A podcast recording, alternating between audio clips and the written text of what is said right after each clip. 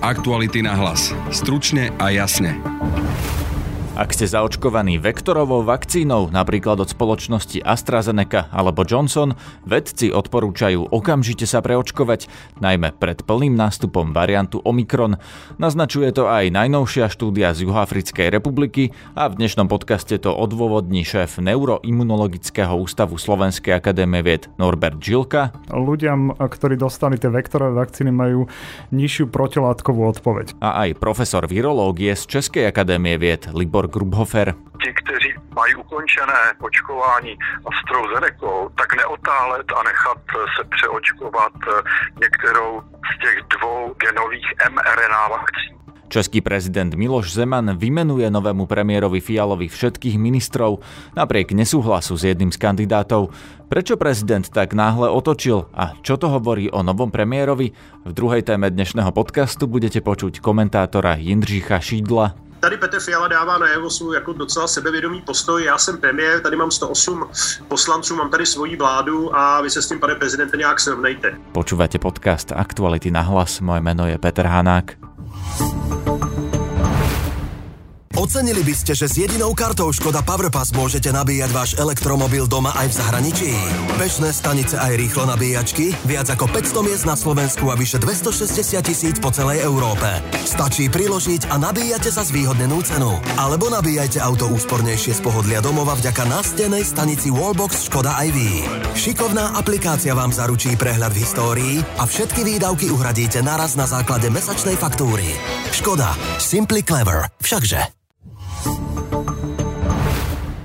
V tejto chvíli mám v štúdiu pána Norberta Žilku, ktorý je riaditeľom Neuroimunologického centra Slovenskej akadémie vied a zároveň vedeckým riaditeľom firmy Axon Neuroscience, ktorá vyvíjala slovenskú vakcínu, momentálne vyvíja slovenské protilátky proti covidu. Dobrý deň, vítajte v štúdiu. Pekný deň prajem. Budeme sa rozprávať o štúdii, ktorú dnes publikovali zahraničné médiá, ktorá sa týka toho, že Omikron údajne obchádza niektoré vakcíny. Oni to e, dokázali na e, vakcíne Janssen, ktorá ale je na podobnom princípe ako e, vakcína AstraZeneca alebo aj vakcína Sputnik. Tak pán Žilka, ľudia, ktorí sú na Slovensku, tie 100 tisíce ľudí, ktorí sú očkovaní AstraZeneca a ktorí sú očkovaní niektorí tým Janssenom, nemajú imunitu? Alebo nemajú takú, akú majú tí očkovaní Pfizerom? Určite to nie je postavené len na jednej štúdii, tých, tých výsledkov teraz máme k dispozícii viacej. Z rôznych e, krajín sveta prichádzajú nové nové správy, ktoré ale hovoria len o jednej časti e, tej imunitnej odpovede a to sú protilátky, ktoré cieľia vyslovene miesto, ktoré sa viaže na ten receptor, ktoré nás hľadiska terapie najviac zaujímajú ale nie sú e, jediným zdrojom nášho poznania. Čiže ak dnes vyhlásime, že vakcíny sú slepé, tak si myslím, že je to predčasné vyhlásenie, lebo je tam ešte množstvo roboty, ktoré musíme odrobiť. A my, my len č- jediné, čo dnes vlastne vidíme, je, že a to, to je vlastne ovplyvnené prítomnosťou tých mutácií v tom mieste, kde sa ten S-protein viaže na ten receptor že časť tých protilátok, ktoré e, generuje vakcína, ale aj časť protilátok, ktoré generuje prirodzená imunita voči vírusu, čiže pre tých ľudí, ktorí sa stretli prirodzene s vírusom, e, nebude rozpoznávať e, S-proteín a tým pádom nebude aktívne zapojená do toho procesu. No, prepačte, aby sme to preložili do ľudskej mm-hmm. reči. To znamená, že ten Omikron obchádza tie protilátky, tieto konkrétne, a teda stále platí tá otázka, keď je niekto očkovaný Astrou alebo Janssenom, má slabšiu e, imunitu ako ten, čo je očkovaný Pfizerom? Ono vo všeobecnosti, bez ohľadu na Omikron, e, ľuďom, ktorí dostali tie vektorové vakcíny, majú nižšiu protilátkovú odpoveď. To vieme, to vidíme aj na našej štúdii, kde my sledujeme slovenských e, pacientov, ale aj ľudí, ktorí dostali vakcínu že reálne tá odpoveď je podstatne nižšia. A teraz v tom súboji s tým Omikronom je práve tá výška odpovede dôležitá. Čím vyššiu imunitnú odpoveď mám, tým lepšie sa vysporiadávam s tým Omikronom v okamihu, že sa mi to prepadá a to sa prepadá aj v prípade e, tým, tých RNA vakcín po čase, lebo tá imunitná odpoveď klesá, teda protilátková v čase tak samozrejme, že e, moja schopnosť odolávať e, tej novej variante klesa, ale neznamená to, že som ako keby úplne mimo hry a teraz ten organizmus nie je na to dostatočne pripravený. A teda, keď povieme, že Omikron obchádza AstraZeneca a Janssen viac ako obchádza Pfizer, je to pravda? Uh, nepovedal by som, že je to pravda v zmysle, že ho obchádza viac. Je to o množstve protilátok. To znamená, že tie vakcíny generovali vo všeobecnosti väčšie množstvo protilátok, ktoré sú na báze RNA technológií, ako tie, ktoré sú na báze vektorových. A my dnes vidíme, že keď uh, sa dívame na to z pohľadu množstva protilátok, tak uh, pri súboji s tým omikronom je pre nás výhodnejšie mať väčšie množstvo protilátok, pretože časť z nich nebude ten omikron rozpoznávať. Ale ešte tam bude mať stále veľké množstvo tých iných protilátok, ktoré môžu ho rozpoznávať na inom mieste a napriek tomu ho môžu eliminovať. Je pravda, že po Astre napríklad klesá ten počet protilátok rýchlejšie? Uh, áno, môžeme to tak povedať. Ten pokles je tam pomerne viditeľný radov v mesiacoch a je, je rýchlejší ako teda v prípade RNA vakcín. Oni ešte aj tie samotné RNA sa medzi sebou lišia. Pri moderne vidíme, že tá imunitná odpoveď je dlhodobejšie stabilná ako, ako v prípade Pfizeru. A toto ale samozrejme vieme pomerne ľahko zmeniť v prípade, že tá druhá dávka, e, keď som začal napríklad AstraZeneca a druhá dávka v mojom prípade bola Pfizer, tak sa viem dostať na úrovni tých RNA vakcín alebo napríklad treťou dávku, keď, keď si dávam tretiu dávku ako no, RNA. To je práve uh, teraz uh, asi stratégia tých ľudí, ktorí budú počuť tento podcast, že uh, AstraZeneca im vlastne proti tomu Omikranu až tak nestačí a je tu možnosť preočkovať sa Pfizerom ako treťou dávkou. To bude stačiť? E, ja by som e, v prvom rade nechcem strašiť ľudí, lebo my sa stále bavíme o, no, protilátkach a o len pomerne malej časti tých protilátok, ktoré tam sú. My tu máme ešte druhé rameno tej imunitnej odpovede, ktoré my hovoríme ako bunková imunita. A to napríklad z tých prvých štúdí, ktoré máme dnes k dispozícii, to vôbec nie je ovplyvnené v prípade Omikronu. Čiže inými slovami, tá bunková imunita bude fungovať bez ohľadu na to, či dostal AstraZeneca alebo dostal nejakú inú RNA vakcínu toto rameno nás po očkovaní, pokiaľ sme teda e, sa u nás dostatočne vybudila táto časť imunitnej odpovede, nám bude stále k dispozícii. To znamená, že my tu máme stále možnosť e, predvídať, že to množstvo tých hospitalizovaných ľudí po zaočkovaní bude nižšie v prípade toho Omikronu. Vrátim sa k tej otázke, či keď sa človek dá preočkovať teraz e, treťou dávkou a vieme, že očkuje sa najmä Pfizerom, má si o to slubovať lepšie výsledky, alebo to, že ho ten Omikron nepostihne, alebo čo si od toho vlastne človek môže slubovať? No, tretia dávka jednoznačne, myslím si, že tých výsledkov už dnes máme na stole pomerne veľké množstvo. Ukazuje, že sa nám zvýši množstvo protilátok, ktoré sa vyprodukuje po podaní tretej dávky a tým pádom sa dostávame do tej bezpečnejšej zóny. To znamená, máme dostatok protilátok, ktoré budú vitálne a budú schopné chrániť ten organizmus. Rozumiem, ale toto už vlastne všetci vieme vo všeobecnosti, ale to, na čo sa vás celý platí čas to pre pýtam, To platí pre Omikron teraz. Je aj to, či to platí ano. rovnako pre AstraZeneca, Janssen a Pfizer, alebo napríklad by mali viac sa na to očkovanie treťou dávkou ponáhľať tí ľudia s tou AstraZeneca a Janssenom, Platí to samozrejme pre RNA vakcíny, ale tam si musíme uvedomiť, že tam je tiež pokles v čase. To znamená, že v e, povedzme 6 mesiacov, niektorých ľudí po troch mesiacoch ten pokles môže byť taký nízky, že sú vlastne na úrovni tej AstraZeneca. Čiže uh, tu je dôležité vlastne, kde sa nachádza ten človek s tou svojou imunitnou odpoveďou. A v prípade, že mal povedzme druhú dávku napríklad RNA vakcínu, prvú mal síce Astru, tak je, je na tom podobne ako keby mal e, dve RNA vakcíny za sebou. A v prípade, že si dá tretiu RNA vakcínu, tak samozrejme tie hladiny pôjdu hore a, a budú ho chrániť. Čiže, Ak jasne, to má napríklad dve astry, lebo takých Kto má dve veľa. astry, tak samozrejme, že preňho je efektívne ísť teraz si e, dať tú tretiu dávku, lebo tá, tá ho určite bude chrániť. A teraz vlastne ten otáznik, na ktorý sa my všetci z hľadiska imunológie pýtame, lebo ja nie som virológ, ja som e, imunológ, čiže mňa to zaujíma z tej imunologické, imunologickej stránky a to je, ako dlho mi to bude držať po tretej dávke. Lebo mám istotu, vidím tie dáta, že e, tá protilátková odpoveď sa mi vyšplhá pekne po, tej, po podaní tretej dávky. Keď si urobím tie testy, ktoré boli aj publikované, tak tie protilátky sú pomerne efektívne proti Omikronu. A teraz je otázka, ako dlho sa mi zdržia v tej maximálnej hladine, kde ja potrebujem, aby boli, aby som bol schopný sa vysporiadať s Omikronom. Takže Omikronu sa nemáme teraz obávať e, na základe toho, čo vidíme vo Veľkej Británii alebo v Dánsku alebo v iných tých krajinách, kde už e, toho Omikronu je dosť, že zrazu e, veľké čísla nastúpia, lebo to je vlastne variant, ktorý sa rýchlo šíri. Ale vy súhlasíte s tým, že nám nezaplní nemocnice? To sa, to sa ešte len musí ukázať, lebo tieto informácie úplne nemáme k dispozícii. My vidíme, že má také zvláštne vlastnosti, zmenil sa na mnohých miestach, ktoré sú pre neho vyhovujúce. Ale napríklad dnes máme na stole pomerne rozporúplné informácie o tom, že či tie zmeny eh, pri tej väzbe na ten receptor ho neznevýhodňujú oproti tej delta.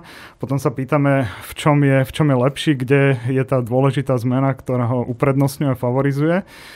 A druhá stránka mince je to, že pokiaľ eh, bude mať miernejšiu podobu, tak v princípe to nemusí až tak veľmi výrazne ovplyvňovať celý ten systém a Samozrejme zostáva tu tá imunitná stopa, ktorú máme či už po prekonaní infekcie alebo po, po vakcinácii. A tá nám vždycky pomáha, pretože to je tá prvá hrádza, ktorú my tam vlastne staviame proti tomu vírusu a vlastne celá tá koncepcia na tom založená, že chcem ho spomaliť. Čiže nám v tejto chvíli je dôležité, aby sme ho spomalili, aby ostatné časti toho imunitného systému mohli potom efektívne zareagovať. V tejto chvíli mám na telefonickej linke pána profesora Libora Grubhofera, ktorý je profesorom virológie a zároveň je šéfom biologického centra Českej akadémie vied. Povedal som to správne? Dobrý deň. Áno, dobrý den, v podstate jo, áno.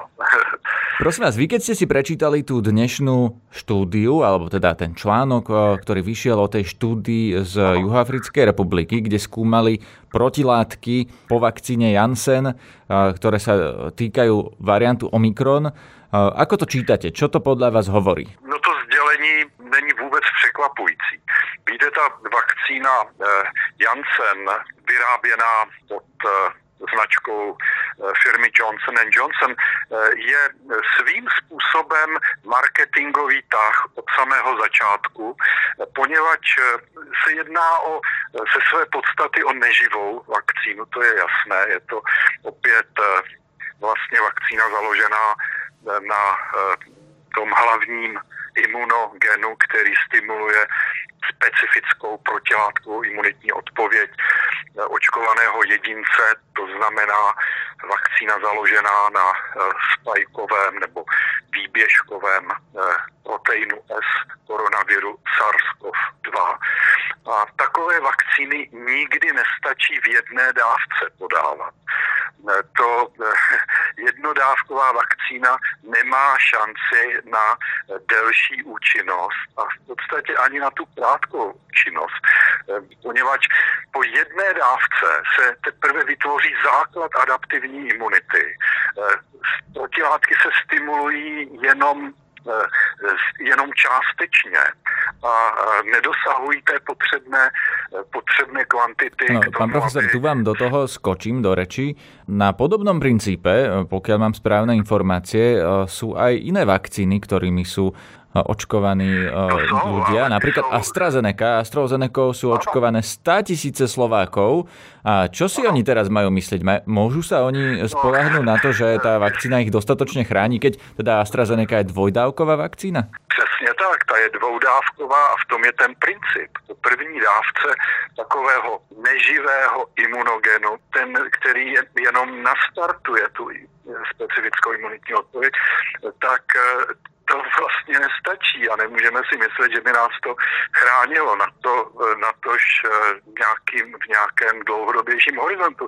Zatímco ta AstraZeneca, eh, případně i Sputnik nakonec, jsou eh, dvoudávkové vakcíny, které právě díky té druhé dávce stimulují imunitu už velmi výrazným způsobem a specificky protilátky dosáhnou hodnot, které eh, po určitou dobu drží, eh, řekněme, obranu i proti jiné variantě, než eh, proti které ta vakcína byla původně připravena. No, teraz ste povedali, prepačte, že po určitú dobu, a to sú správy teda rôzne, že po akú dlhú dobu, ja som počul verziu, že napríklad po Pfizeri 6 mesiacov sú protilátky a potom klesajú po AstraZeneca len 4,5 No to by znamenalo, že keď niekto sa očkoval na jar, tak vlastne teraz je považovaný za takmer neočkovaného alebo neúčinkuje mu to a nemá sa na to spoliehať v tej tretej vlne a pri Omikrone?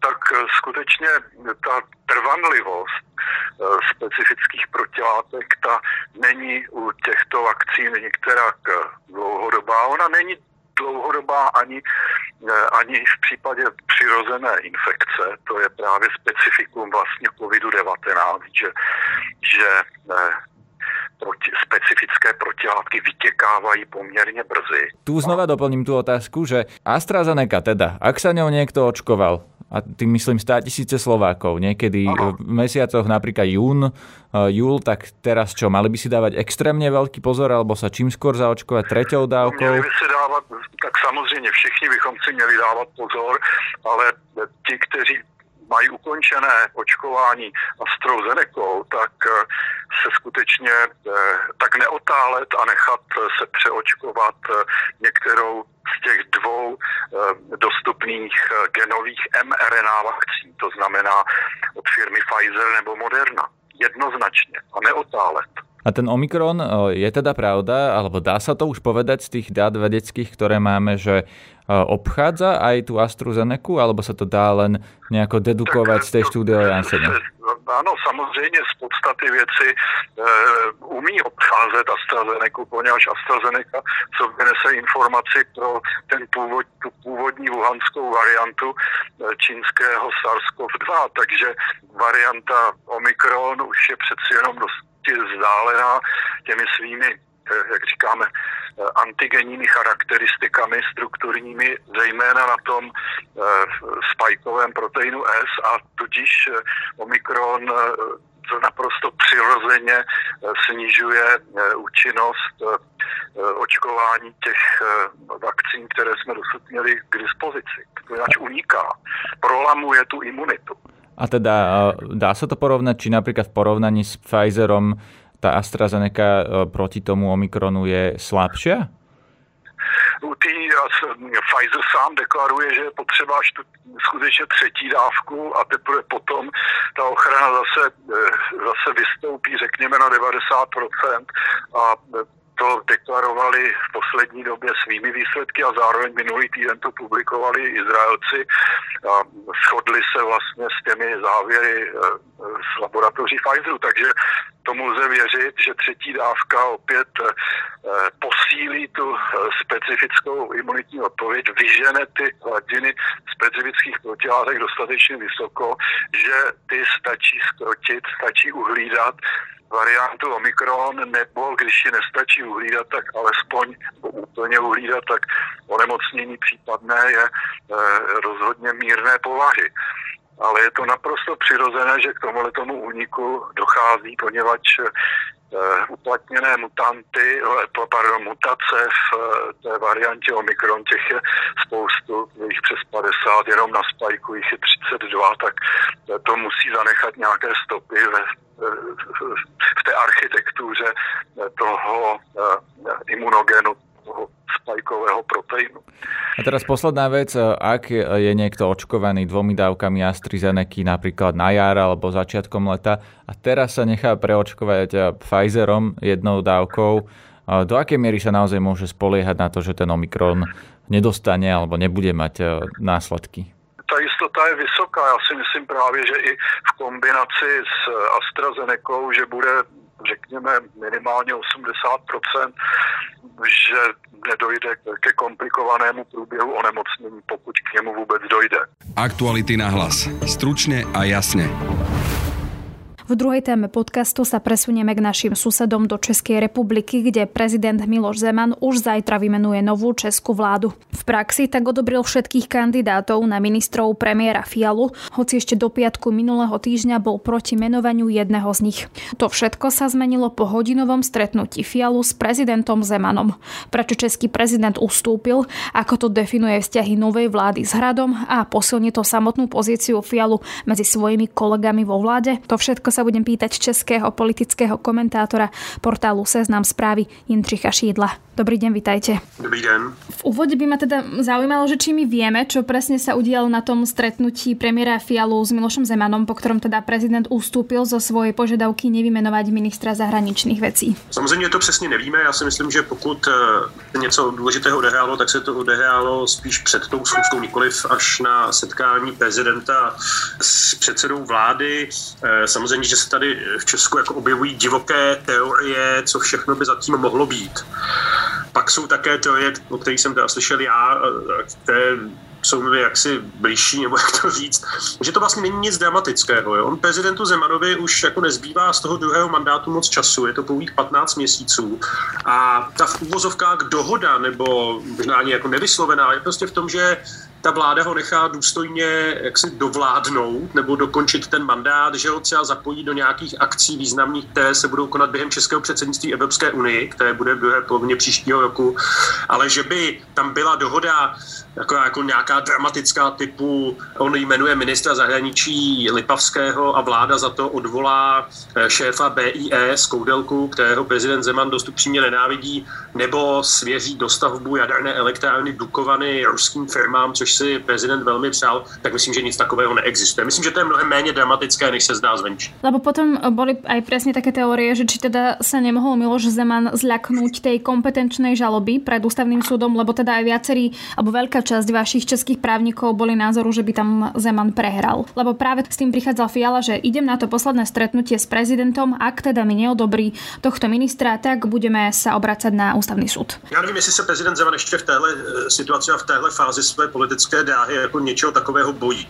Není jisté, že by prohrál přece jenom, protože my ještě nemáme zkušenost. Ještě žádný předseda vlády nepodal na prezidenta kompetenční žalobu, když jsme k tomu několikrát byli blízko. Tedy by, by, myslím tím jmenování e, člena vlády. Nemyslím si, že by ta žaloba e, jaksi byla nějakou něčím, co by budilo Miloše Zemana ze spaní. E, spíš si myslím, že tam ještě mohly hrát roli jaksi věci, které se týkají rozpočtu kanceláře prezidenta republiky, protože ten v posledních letech velmi významně narostl a pokud ta vláda nastupující mluví o tom, že chce seškrtávat rozpočet, tak zrovna kancelář prezidenta republiky by byla tou kapitolou, kam by se šáhlo docela jednoduše. Dobre, tak keď si máme predstaviť teda to stretnutie Miloša Zemana s Petrom Fialom, tak si máme predstaviť, že prišiel uh, Fiala za Zemanom, povedal mu, že my tu máme v rukách takéto možnosti, môžeme vám siahnuť na rozpočet. Ak vy nám ustúpite, necháme vás vlastne v kľude uh, dokončiť svoj mandát. Čiže to, toto bola tá taktika e, Fialu, alebo v podstate Miloš Zeman ešte v piatok hovoril, že on určite teda e, ministra zahraničných vecí nevymenuje a potom teda zázračne otočil. Tak ako keby, že čo bola tá páka Fialu na Zemana? Je potřeba vědět, že vztahy Miloše Zemana a Petra Fialy nejsou jako tak dramatické, jak se zdá. Oni jsou na to, že Petr Fiala reprezentuje úplně jiný politický směr a myšlenku, tak jsou vlastně docela korektní, docela tomu pomáhá, myslím, i postava nového ministra spravedlnosti eh, Pavla Blaška, který má, eh, to je velmi blízký spolupracovník Petra Fialy, který má taky velmi dobré vztahy s Hradem. Nicméně ta hrozba té žaloby jako sama o sobě není úplně banální. Jo? Já jsem říkal, že to, že to prezidenta nebudilo ze spaní a neměl z toho hruzu. Nicméně Petr Fiala dal najevo, že prostě neustoupí. On postupoval velmi klidně, vy, vyhověl prezidentovi v tom, že tam uh, ti kandidáti na ministry jezdili do Lán uh, k tomu akváriu rádiu a tam eh, vedli, podle toho, co jsem slyšel, úplně jako často mimoběžné rozhovory s prezidentem. Takže v tom eh, Petr Fiala eh, prezidentovi vyhověl, no a pak řekl, ale já prostě tu vládu chci takhle jmenovat a jinak podám žalobu. Tu páku Petr Fiala v ruce měl, ale tentokrát ještě nemusel použít, což, jak jsem slyšel, z okolí Petra Fialy jsou vlastně ti lidé docela rádi, že ta možnost prezidenta jak si zvažovat eh, jmenování ministrů tam zůstala. Že ta ústava, která je takhle napsaná skoro 30 let, dává nějaký prostor prezidentovi, alespoň úvahám, ale ten prostor je stále otevřený, ale myslím, že i Petr Fiala je rád, že to definitivní rozhodnutí nemuselo padnout ústavního soudu. Kromě toho, že by to celý ten proces dost významně zdrželo. Definoval tým eh, Fiala nějaké nové vzťahy prezidentského paláca s, so snemovňou, alebo teda vzťahy novej vlády s prezidentom a teda aké, ako budú asi vyzerať to je, ano, to je úplně nová situace, protože v té minulé vládě Andreje Babiše byl vlastně prezident Zeman jednou z těch koaličních stran. On, byl, on tam prostě měl svoje ministry, lidi, kteří eh, byli blízcí jemu a byli vlastně jeho nominace. To teď končí. Eh, Petr Fiala, vzhledem k tomu, že má většinu 108 hlasů z 200, tak se cítí silný a vlastně toho prezidenta v okamžiku, kdy bude jmenována ta vláda, na nic moc už nepotřebuje. Podle České ústavy vždycky je, ten, eh, je ta parlamentní většina nebo sněmovní většina je vždycky silnější než prezident. Prezident může zdržovat, může té vládě dělat nepříjemnosti, ale nejsilnější postavou české politiky zůstává předseda vlády. Jakkoliv to teď v době, kdy vládl Andrej Babiš minimálně v těch personálních otázkách nevypadalo. Tady Petr Fiala dává na jeho svůj jako docela sebevědomý postoj. Já jsem premiér, tady mám 108 poslanců, mám tady svoji vládu a vy se s tím, pane prezidente, nějak srovnejte. Na druhou stranu Petr Fiala se snaží vystupovat, aby to nevypadalo jako, že nějak jako trumfuje nebo toho prezidenta ponižuje. On se k prezidentovi chová velmi korektně, zdvořile, ale neústupně. A to si myslím, že bude, takhle bude vypadat ten vztah prezidenta a té vlády. Teda mnohí to aj hovoria vo vašich médiách, že Zeman prekračoval kompetencie, na ktoré mal ako prezident. Ako keby dnes Fiala určil Zemanovi tú hranicu, že tuto sú vaše kompetencie a za ne nepôjdete, pri našej vláde to nebude možné. Čo vlastne podľa vás možno, možno prežíva teda Miloš Zeman teraz, tak politicky, či to vníma ako prehru, alebo ako to možno prežíva? Já si myslím, že celkově druhé volební období Miloše Zemana je jednou velkou přehlídkou jeho osobních porážek. On v podstatě neprosadil vůbec nic z toho, eh, o co se snažil a co bylo skutečně důležité. To, že dokázal jaksi šikanovat Andreje Babiše a zejména Jana Hamáčka, předsedu sociálních demokratů, v té době, když nechtěl odvolat ministra kultury nebo nechtěl jmenovat ministra zahraničí, to je sice pravda. Na druhou stranu, jemu se nepovedlo eh, zlikvidovat šéfa BIS, nepovedly se mu ty Dukovany. Absolutně zkrachoval projekt obřích čínských investic v České republice, to byly sliby za desítky miliard korun, které osobně vyslovoval Miloš Zeman, z toho se nestalo vůbec nic. Eh, snažil se sem dovést, eh, což s čímž vy máte jistě velmi zajímavou zkušenost, ruskou vakcínu Sputnik, to se mu také nepovedlo. Takže vlastně celé to druhé volební období on prohrává a to i ve chvíli, kdy měl jako předsedu vlády prostě sobě nakloněného Andreje Babiše. Eh, tohle je výčet neúspěchů eh, Miloše Zemana a myslím, že ten poslední rok se, bude, se ponese vlastně v podobném duchu až na to, že on se o nic moc dalšího ani pokoušet nebude a ani nemůže. Je to i kvůli jeho zdravotnímu stavu, on má dost starostí sám eh, se sebou a navíc všechny tyhle ty velké věci, které byly skutečně podstatné, tak eh, pro něj, eh, pro něj skončily. On sice ještě během toho roku pravděpodobně, jak jsem říkal, se zapojí do akcí do předsednictví, bude jmenovat například guvernéra České národní banky, což je velmi důležitý krok. Nicméně on ví, že přestože Miloš Zeman objektivně je jeden z nejúspěšnějších českých politiků, který vyhrál dvoje prezidentské volby, vyhrál sněmovní volby, byl čtyři roky premiérem, takže ten závěr politické dráhy je prostě jeden velký neúspěch. To, že se uh, Petrovi Fialovi podarilo niečo také, alebo teda dohodnúť uh, s Milošom Zemanom, čo to znamená možno pre Petra Fialu v samotnej koalícii medzi jeho koaličnými partnermi, možno aj teda aj v opozícii, že či teda ako keby možno mu to pridalo nejaké tie body, že vidia, že máme tu premiéra, ktorý sa vie postaviť za to, čo chce a vie to aj dosiahnuť, že vie dotiahnuť všetko do konca. To jste, myslím, řekla docela přesně. Jako Petr Fiala není žádný velký politický showman, on je politolog a e, je vlastně jako často terčem typu, že je neskutečně nudný. Ale, což je pravda, a on to o sobě sám ví a říká, na druhou stranu, on je co si jako klidná síla. On jako dokáže skutečně být velmi efektivním vyjednavačem. On vyjednal tu koalici spolu, což vůbec nebylo jednoduché, potom vlastně vyjednal tu vládu, teď vyjednal s Milošem Zemanem eh, předání moci, takže on jako vyjednavač je velmi klidný a velmi úspěšný. V Česku v životě nevládla, nikdy nevládla koalice pěti stran, to jsme nikdy nezažili, takže jako je velmi pravděpodobné, že budeme svědky jako mnoha konfliktů a třenic jako v každé koalici. Nicméně Petr Fiala tímhle tím krokem a tímhle vyjednavacím úspěchem dal najevo, že je prostě schopen to ustát a že o to taky velmi stojí.